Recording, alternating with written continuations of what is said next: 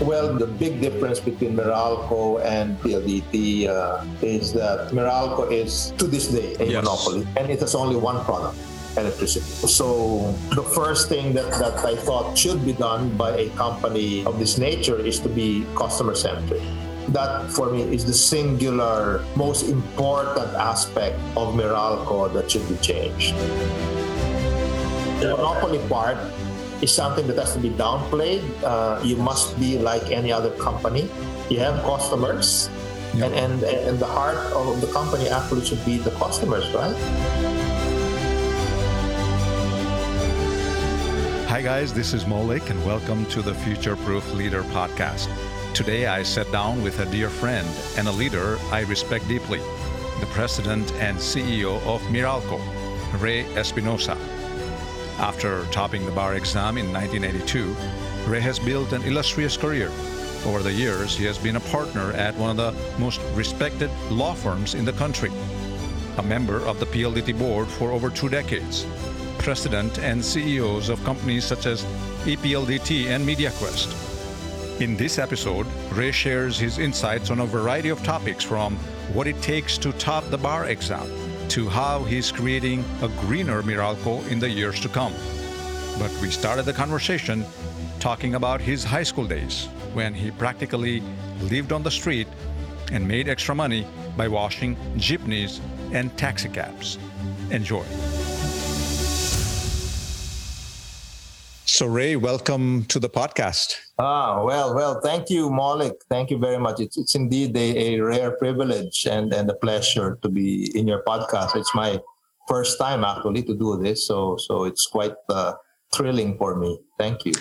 Of course, and it's a pleasure is all mine, and I'm glad that your podcast debut is with me. Um, now, uh, Ray, I know a lot of people know you in the country as one of the most astute legal minds. Uh, you're also known for a variety of roles that you have played at PLDT and now as the president and CEO of Meralco. But most people may not know about your humble beginning and the fact that uh, when you were during your high school years were making extra money by washing jeepneys and taxicabs. So tell us about that time of your life. Right. Well, well, it's something that uh, not a lot of people are aware. Uh, I grew up uh, mainly in the streets, uh, Maulik. So I'm a street uh, street kid, as you would call it. I had had a lot of fun with, with uh, during those days, but uh, I, I we we all, I needed also to make sure that I could go through high school and complete my high school degree, and that was a point in time when the family was a bit challenged financially.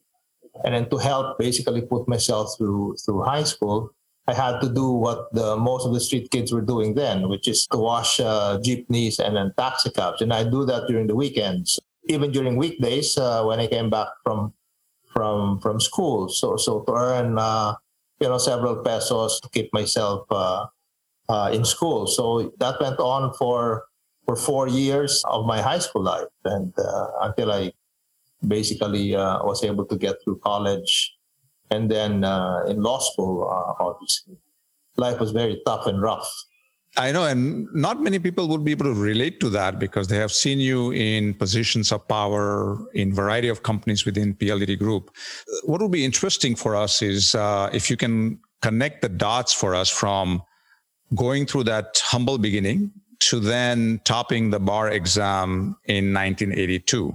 My father was actually a lawyer but you know in, in the later stages of his life he had some uh, health issues. So uh, it, it was something that was uh, that's something that i grew up in. And and Mhm. you know i love to see those law books and everything and how he would research do his legal papers you know type his uh, pleadings etc so yes i, I started getting uh, involved in his work. Uh, i did some bits and pieces of research for him, and that made me understand what that entire subject matter was all about. So, so I told my dad, "Well, I want to be a lawyer when I, I uh, uh, grow up."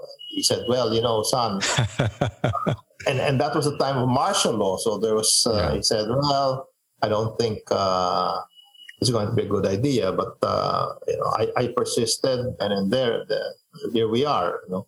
What What did he want you to become? Uh, did he want He his wa- son to become a doctor, or Exactly. yeah? yeah, I said, you know, you're better off being a doctor because at least uh, you don't have to go to go through these uh, problems that the lawyers are having with martial law. Courts could be closed anytime, etc. So I did uh, indulge him. So my my college degree was actually uh, a bachelor's of science in general, which was a preparatory medical uh, medicine uh, degree in, in the University of Santo Tomas. But uh, the good thing is I couldn't get myself into med school. oh, really? Yeah, yeah, yeah. I think my, my grades were just a bit low to make it to the cut for medical school. And uh, that cost me a year of schooling. So I stopped for a year because I couldn't get in. And when I reapplied the following year, I said, well, I'll apply with the same schools again, try my luck. Uh, but this time I'm going to apply for law. And I did apply for law school in two schools, Ateneo and UST, which is where I graduated uh, for high school and college. And uh, true enough, I again I was rejected by the medical schools, but I passed uh, the exam in Ateneo. So when I uh, was given the news that I passed, I readily accepted it and signed up for for law school in Ateneo. I didn't wait for the results of the other school, which was also favorable. So I had set my my my eyes and and then my and my determination to to finish law. yeah, maybe your heart was not into medicine, right? I mean, it's one of those things where your parents may want you to become a doctor, but if you don't want to become a doctor, nobody can force you to do that. Uh, Yes, It- it's one of those things, uh, really. But so I'm I'm I'm glad. Uh, that's why I said you know it was serendipitous that I was not accepted in in medical school. So So you got into Ateneo Law School.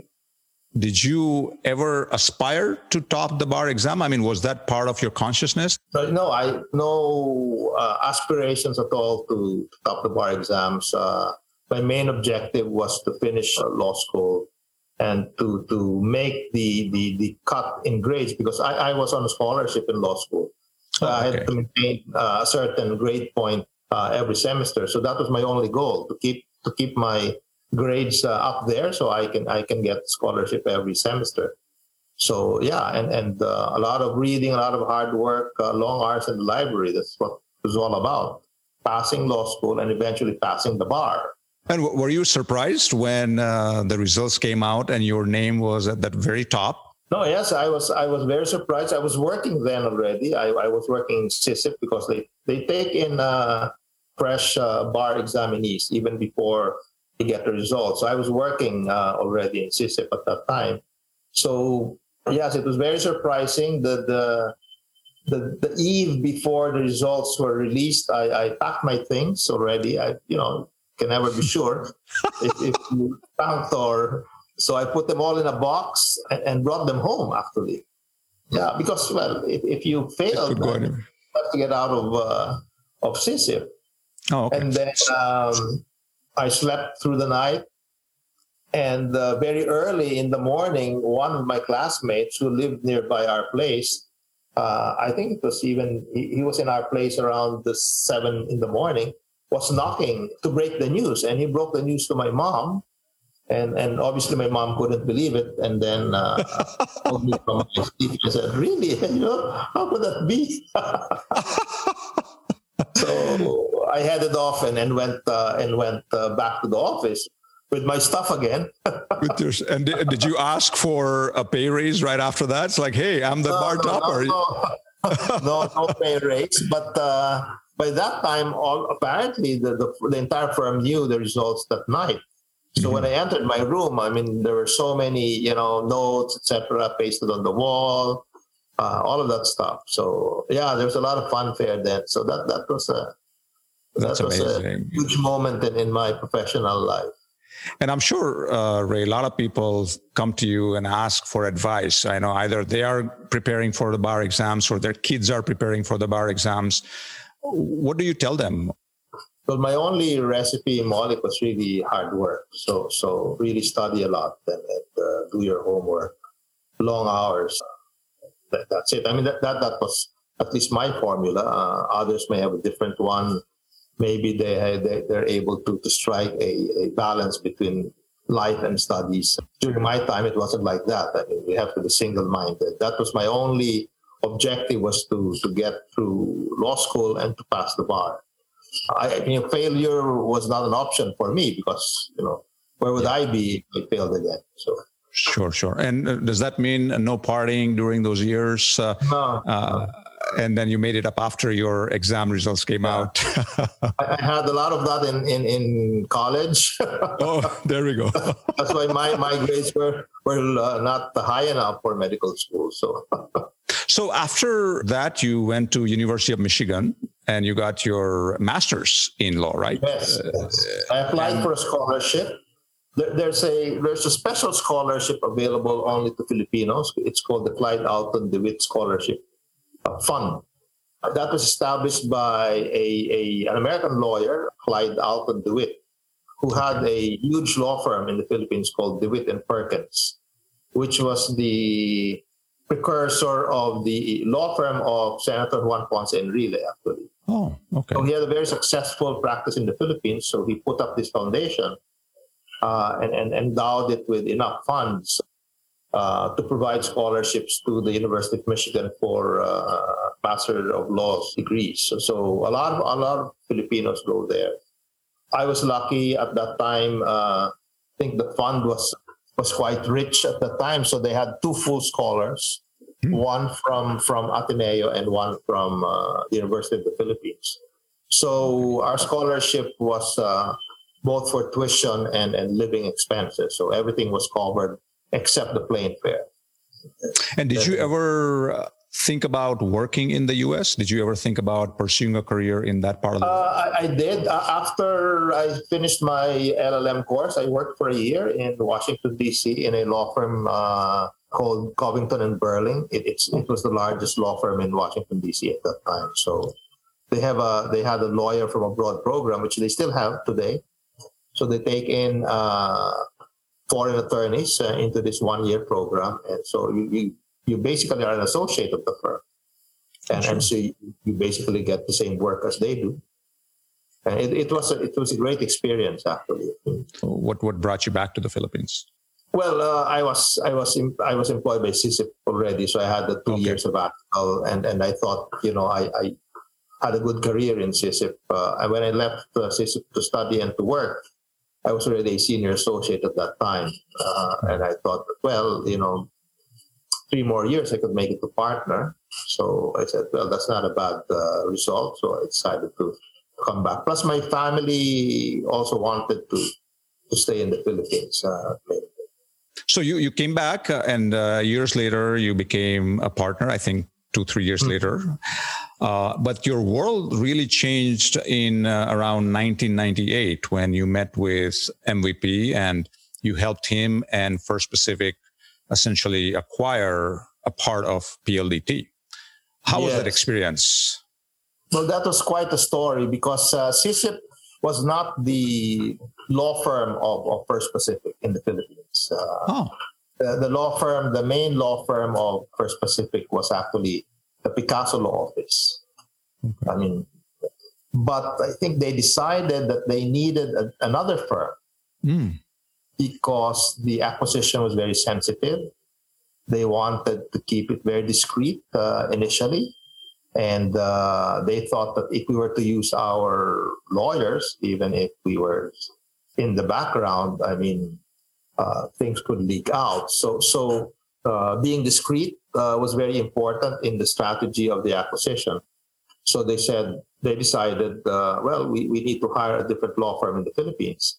And they consulted a, a law firm in Hong Kong that they had been using also for the longest time. And the managing partner there happened to be someone that I worked with for a long time uh, in many of the banking and finance uh, deals that we were doing there. I, I was also practicing banking finance.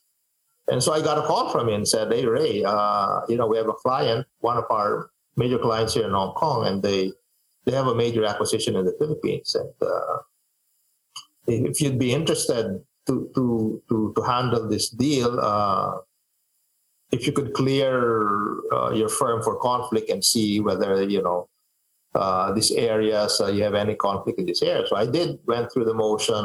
So there was no conflict of interest uh, with any other client. So I said yes. I think uh, we have no conflict, and uh, we, we can I can handle the case. The firm can represent the client. Said good, good. And then a week after, he sends me a list of questionnaires. it's like, oh, wow, okay, well, it's like I said, I told John Pedersen, then, wow, is this a, this looks like a bar exam question. Basically to test, uh, you know, how, how knowledgeable uh, the firm was and I was when it came to, to mergers and acquisitions. So that, that, that, that was not difficult to do. So sent the answers to the questionnaire. Uh, I didn't hear from John Patterson for, for a while. So I thought that was a, you know, he probably didn't pan out, etc. So after two months, around July of 1998, I got a phone call again from him. He said, Hey, Ray, you know that, that client that I was referring to you? So yeah, they, they decided to, to hire you and uh, you have a meeting today. The managing director of First Pacific is in Manila and, and wants to meet with you. I said, as in today? Yeah, he's in, in uh, he's actually in near your office. Their office is in is in the Metro Pacific building. I said, oh, in Rufino Towers. I said, yeah, yeah. So he revealed who the client was, etc. So I went there. Uh, wow, it, the room was full of, of foreigners and, and Filipinos, all dressed in their uh, blue suits, etc. So said, this must be the this must be the real meeting. And then MVP comes out. Uh, uh, he was very young then, and uh, in his suspenders. So I said, "Wow, this must be the top guy." Which he is. So he was. So he was, and then he gave me. Then he briefed everybody that who the target shareholders would be, and he said, "Well, we we need to commence." Uh, negotiation right away. So we would negotiate with four main shareholders at that time and he wanted the negotiation to take place almost uh, contemporaneously, not one after the other, because we had to achieve a, a, a comprehensive closing and then buy out uh, all, all of them. So yeah, and and we did that in uh, in, in a span of four months. Wow! So you must have really impressed the man in the suspenders because uh, he invited you to be one of the board of directors uh, on yes, yes. right after acquisition, right? Right. Well, he was also short-handed, I suppose. but,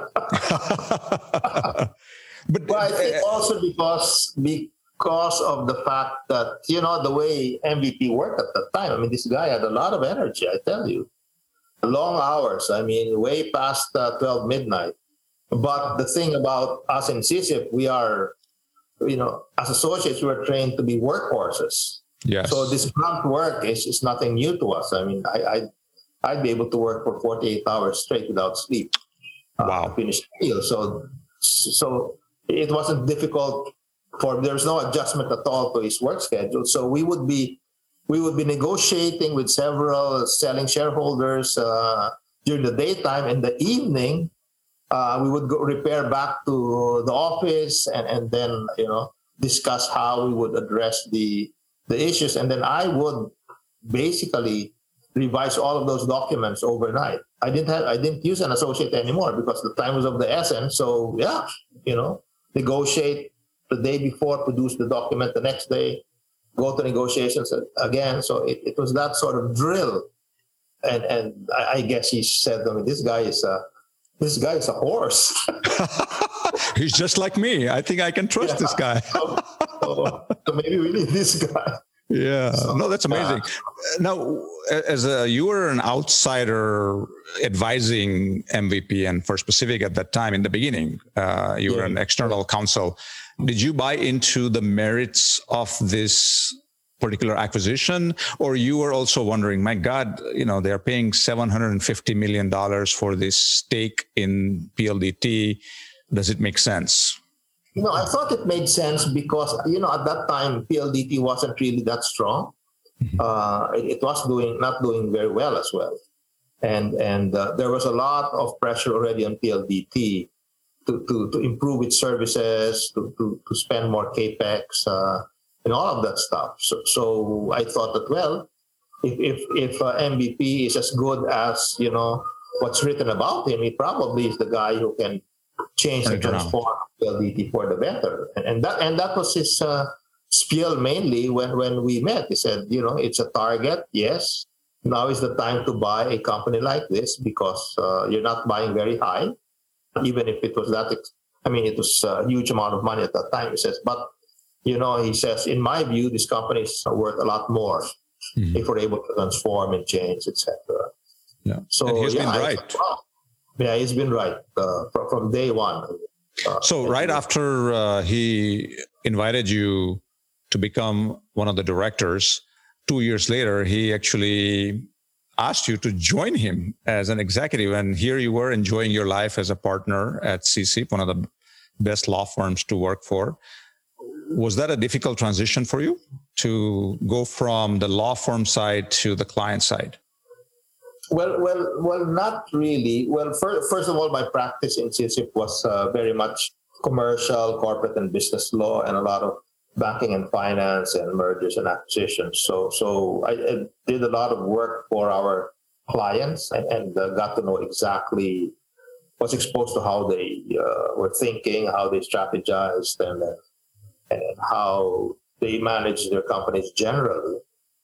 Uh, but the other side, the other thing is in, in the case of PLDT, while I was a partner still in, in even after I I, I was uh, I became a board member of PLDT, I was doing almost 100% of my work was now PLDT. Wow. And I was spending every day in PLDT because MVP wanted to change PLDT rapidly, and so there were a lot of things uh, that had to be done. So, yeah, so every day I was in PLDT and I was working with him during the weekends. And when I say weekends, it's Saturday and Sunday. Wow. As in literally Saturday and Sunday, we would work together in the conference room of in, in the main boardroom of PLDT. That's that would be our workplace with MVP. And, and that went on for two years. Wow. So I guess he decided, well, if this guy is, it's going to do a lot more work for us. Uh, uh, probably cost us, uh, you know, a lot less if we hired him. pay him spend the break because you know you're paying me like uh, you know, like a meter. The meter yep. keeps running, and then yeah, I mean, they were yeah, probably he... looking at their legal bills and saying, "Wow, I mean, tremendous amount of billing from this guy." we might as well hire him. yeah, might as well hire him and put him on our payroll. What what was the what do you remember as the hardest part about that initial transformation? Because you know you took over PLDT from the old guards, and you had to very quickly transform it based on what MVP wanted the team to do. When you look back at that time, what was the hardest part of that transformation? Uh, when when you take control of, of a very old and storied institution, uh, you realize obviously that uh, the organization is very set in their ways, right? And introducing change is going to be very difficult. Uh, culture changes are so difficult to implement from the top down to the organization. And, and PLDT was like that. I mean, a very old institution, very set in their ways.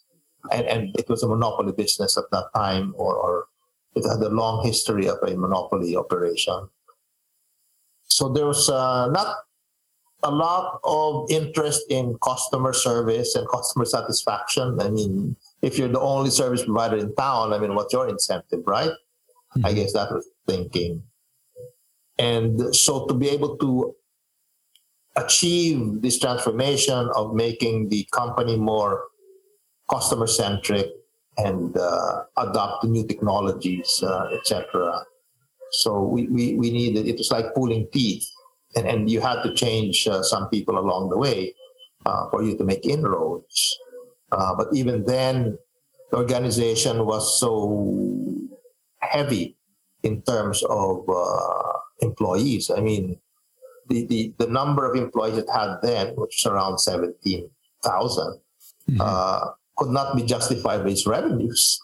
Yes. Uh, so, so, there was a lot of thought, and and uh, the first thing that we had to do really was to to strike a balance between the the, the workforce count and and the, the business of the company. So that that was the most difficult, I'd say, transition that we had to undertake, and we had to undertake it quickly Mhm. to be able to bring down the count to around ten thousand people or some ten thousand.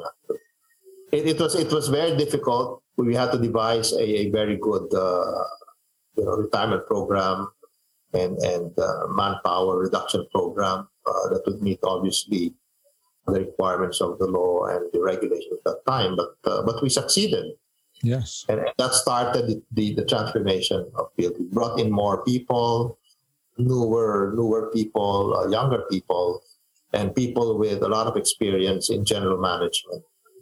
You have played quite a few different roles within the group. Uh, MVP has clearly maximized and optimized what Ray can do for the group. Uh, you have been their legal counsel. You have been, uh, you know, helping them with uh, government and regulatory approvals.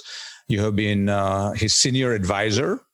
Um, you have also uh, been leading organizations like EPLDT and uh, MediaQuest. I mean, we'll get to Meralco in a second. But is there a part of your work that you enjoyed the most, uh, that you are so natural at? And it's like, please leave me alone. I, I can do this 24 7. Well, uh, yes, there are certain areas that I really uh, excel very well. I would say in, in mergers and acquisitions. I mean, that's that's my backwater. I mean, I can do that day and night, every day. It's not. It's it's it's it's always been very interesting to me.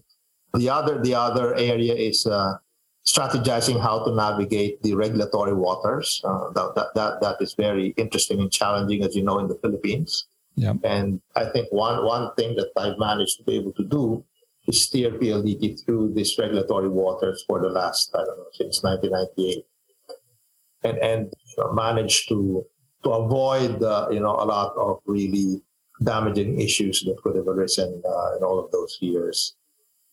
And then uh, more recently, uh, I've been involved in in business transformation, Mhm. which is another exciting area. So Very so exciting.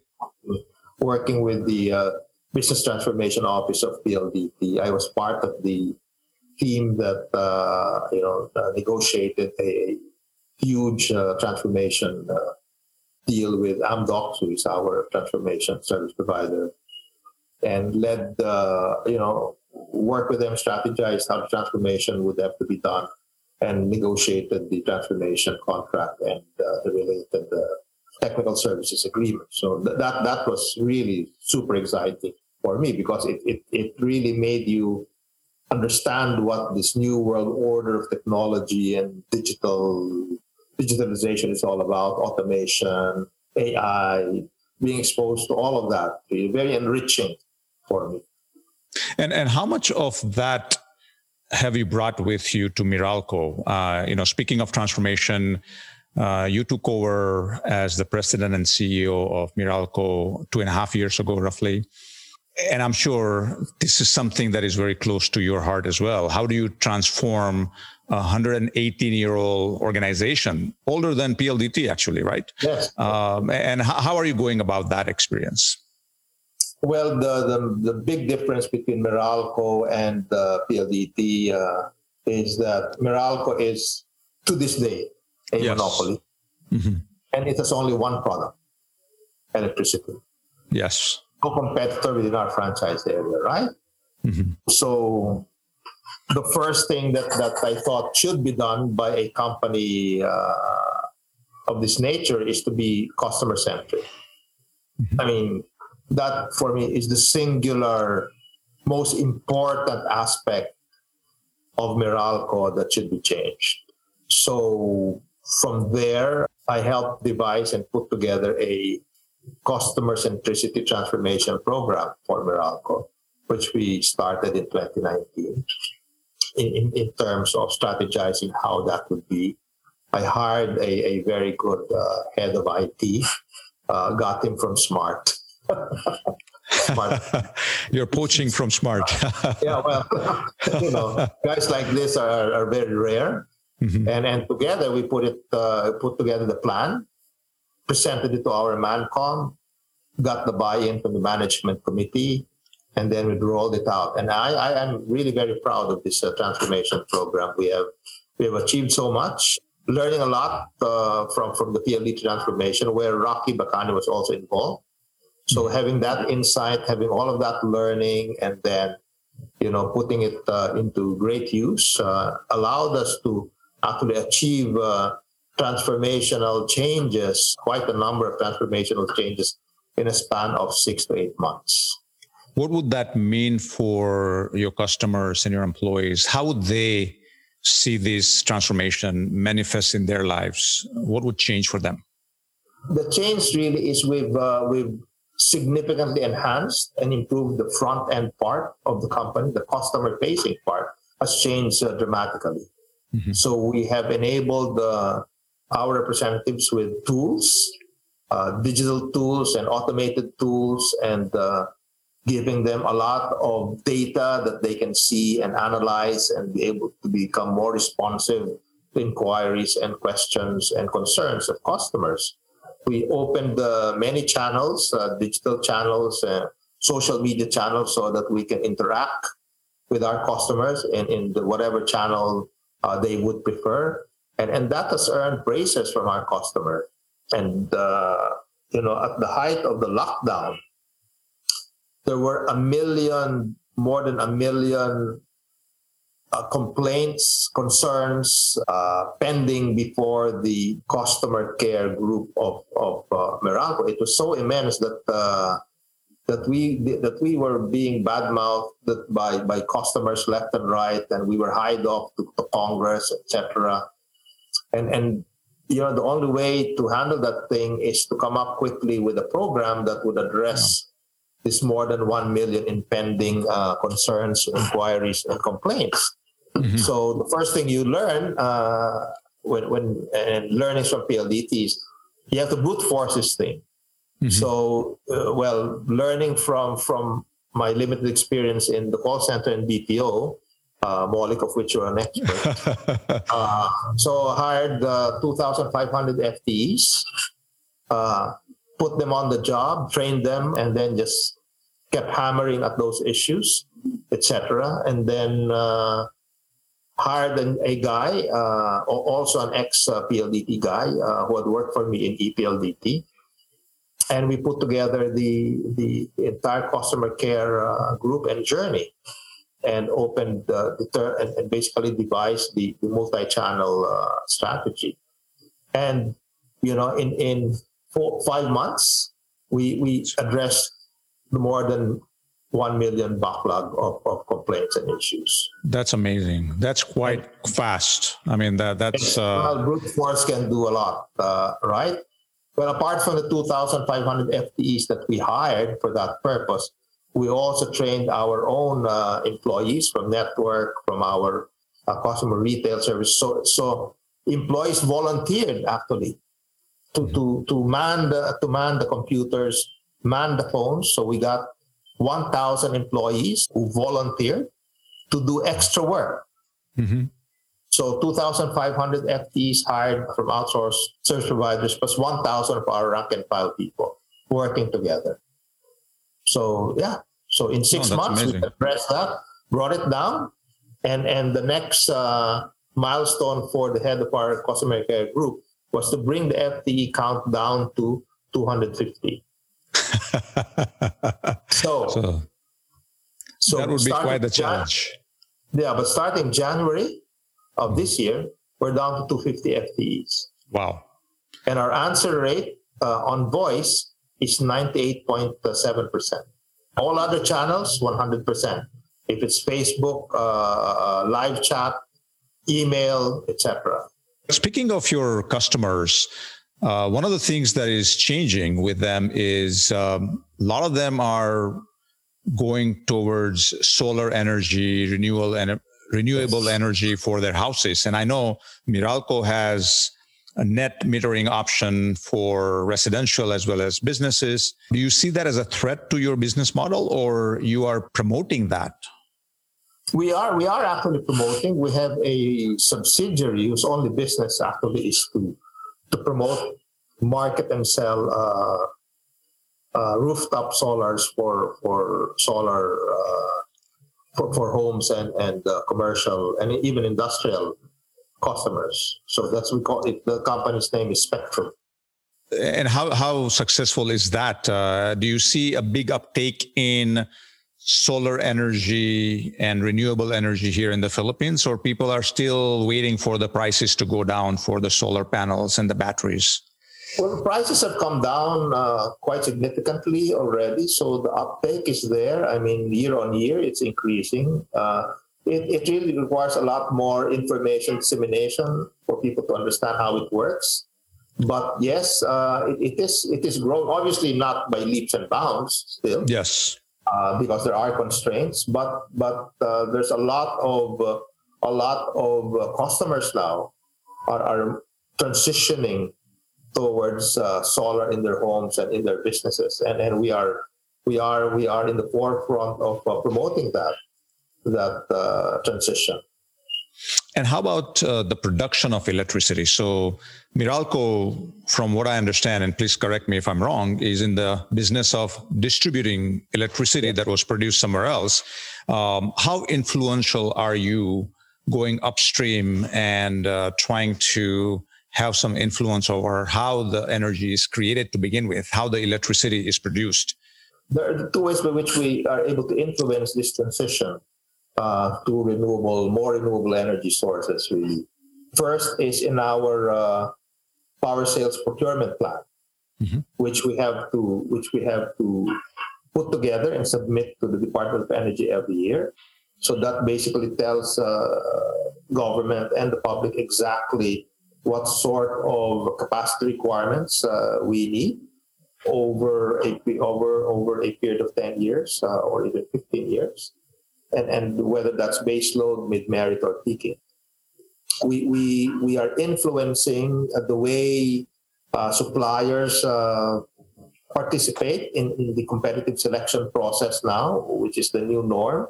It used to be a bilateral contract or negotiation with suppliers, but now uh, we source energy or power through public bidding, which is called the compulsory selection process. So we, we, we, we indicate in our PSPP uh, energy sources that we would like to, to, to see uh, in the mix. But obviously, that is not something that's mandatory because to this date, the law and the regulation prevents a distribution utility yeah. from hard coding its own fuel mix, which I think is not correct uh, to begin with. So the regulations today requires us to to choose uh, suppliers on the basis of the least cost, and and you must be technology neutral and, and fuel neutral. Mm-hmm. So th- that's why Meralco could have been a great influence in in the speed by which we transition out of fossil-based fuel to renewable sources.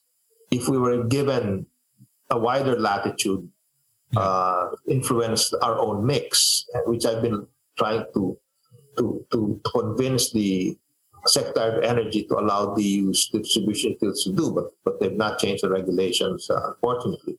So on our own, what we've done is uh, we are allowed to invest in uh, generate power generation.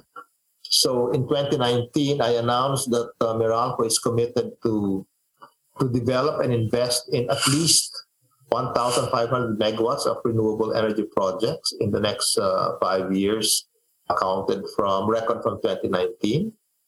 And I also announced that Meralco would also source at least 1,500 megawatts of capacity supply from renewable sources within five years. So that, that's been our our track. that's on the distribution utility side where we basically buy uh, power for our captive customers.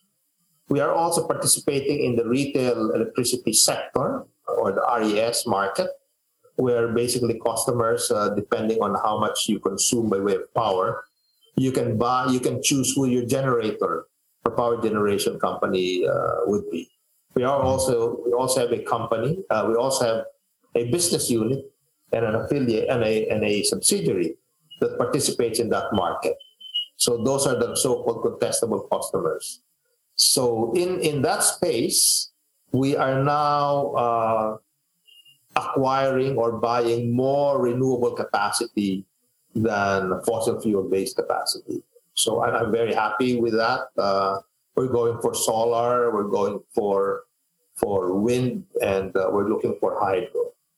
So uh, we also have a sustainability framework, a long-term sustainability framework that that charts basically how we can reduce and decarbonize ourselves and reduce our greenhouse greenhouse gas emissions by 2030 and uh, on to 2050, where our goal is to be net zero, to be, uh, just like the rest of the world. But achieving net zero by 2050 is largely dependent on changes in law and regulation. Mm-hmm. Law and regulation obviously must change. Uh, get out of this uh, least cost. Least cost that means uh, you know uh, coal, for instance, uh, is very very competitive given its pricing, etc. So it, it it's a disadvantage actually for for other renewables that may be a bit more pricey than the marginal cost, uh, the short-term marginal cost of, of, coal plants, for instance. So it seems like uh, you're, yeah, you're leading quite a few interesting and impressive initiatives. And you know, for anyone who is thinking that, hey, if you're leading a monopoly, maybe there isn't much to do. But it seems like when I think through all the things that you just narrated now, uh, you have your work cut out for yourself over the next 10 years. Oh. yeah, yeah but, be... but, but, but, really, this Meralco experience, Maulik, I have to say, is again, it's very enriching. Mm-hmm. Uh, it, it, it requires you actually to be on your toes. Mm-hmm. So I do a lot of reading about the industry, developments in technology, uh, and, and how utilities around the world are, are operating and, and what may influence uh, behaviors in, in, in, different countries, etc., and how regulators in these countries uh, act and react to their unique settings. So, so it's, it's a very interesting field. Actually. Yeah, and I think the monopoly part is something that has to be downplayed. Uh, you yes. must be like any other company. You have customers, Yep. And, and and the heart of the company actually should be the customers, right? On that uh, exciting note, um, we are at that point uh, podcast, uh, Ray, where I ask some rapid fire questions, very quick questions, uh-huh. and we'll just go through them. Are you ready for them? Sure, sure. so the first one is what's the biggest mistake have you made and what have you learned from it? Well, uh, biggest mistake really is uh, making uh, business investments with friends. I, I think it's it it is tough when when the business uh, becomes tough. Mm-hmm. Uh, it, it, more more often than not, the friendship suffers. What about your biggest fear? And if you haven't had a chance to overcome, yes, flanking the bar was my biggest fear. yeah. yeah and and uh, how, how did you overcome that? I mean, obviously hard work and uh, you know uh, a lot of hard discipline, work, a lot of focus, work, a lot of a lot of prayers. A lot of prayers. Good point. How do you define success in your life? I think for me, success would be defined uh, by the success of my own children. Mm-hmm. I think. So Beautiful. I, very old school thinking that uh, you know my goal in life actually is if you have a family is to make sure that uh, your kids become successful you know not not wealthy but successful and yes. and, and that, that that is that is my measure of my own success yeah, how about uh, your uh, favorite quotes any quotes that you live by that you often refer to um there is one. Uh, it, it's it's from a poem by Robert Browning, actually. But a man's reach should exceed his grasp, or what's a heaven for? Wow. So I, I guess that's that that that for me uh, sums up uh, what I've been doing through you know my entire uh, educational and professional life, which is uh, trying to do better than my best uh, yeah. in all of the things that I do. I mean, Whether I succeed or not is a different thing. But but that it has to be. It must come from from that uh, from that determination. How about uh, books? Any books that have played a big role in your life? I think the most influential book in my life is a book that was given to me by a friend. It's The Little Prince, actually, Hmm. and uh, I, I think it's uh, it's not a scholarly book uh, or anything, but but it says a lot about uh, how to be human Mhm. and how to to treat uh, other people. And I think that that that is very important in the world uh, today, especially where when the world is tough and you lose sight of your humanity. I think yes, that yes. book basically puts us in touch with our humanity and humanity uh, in relation to ourselves, Mhm. uh, our family, and and uh, and others around us. So yes, I mean, I, I, I mean, I love that book. I I have the book, several versions of it. Mhm. Uh, I have the movie. So yeah. The last question, uh, Ray, I have is if you were to write a book about your own life, what would be the title of that book? breakthrough or break out. Wow. I guess that's that's uh, that that's the story of my life actually. Yeah, no, I love that. Yeah, you have gone through that breakthrough moments throughout your career, you know, whether going from uh, washing jeepneys and taxi cabs to topping the bar to joining one of the top law firms to joining MVP and the PLDT group and what you are achieving now in Meralco. So kudos to you, Ray, and uh, your entire team at Meralco. Thank you very much for stopping by and sharing your very inspiring story with us. Thank you very much. Well, thank you, thank you, Maulik, and uh, it's as you know, it's always a pleasure speaking with you. Thank you. Hi, guys, this is Maulik again. I hope you enjoyed this conversation with Ray Espinosa. If you'd like to listen to more of these inspiring conversations with global leaders, make sure to subscribe to the podcast. Until next time, stay safe and stay healthy.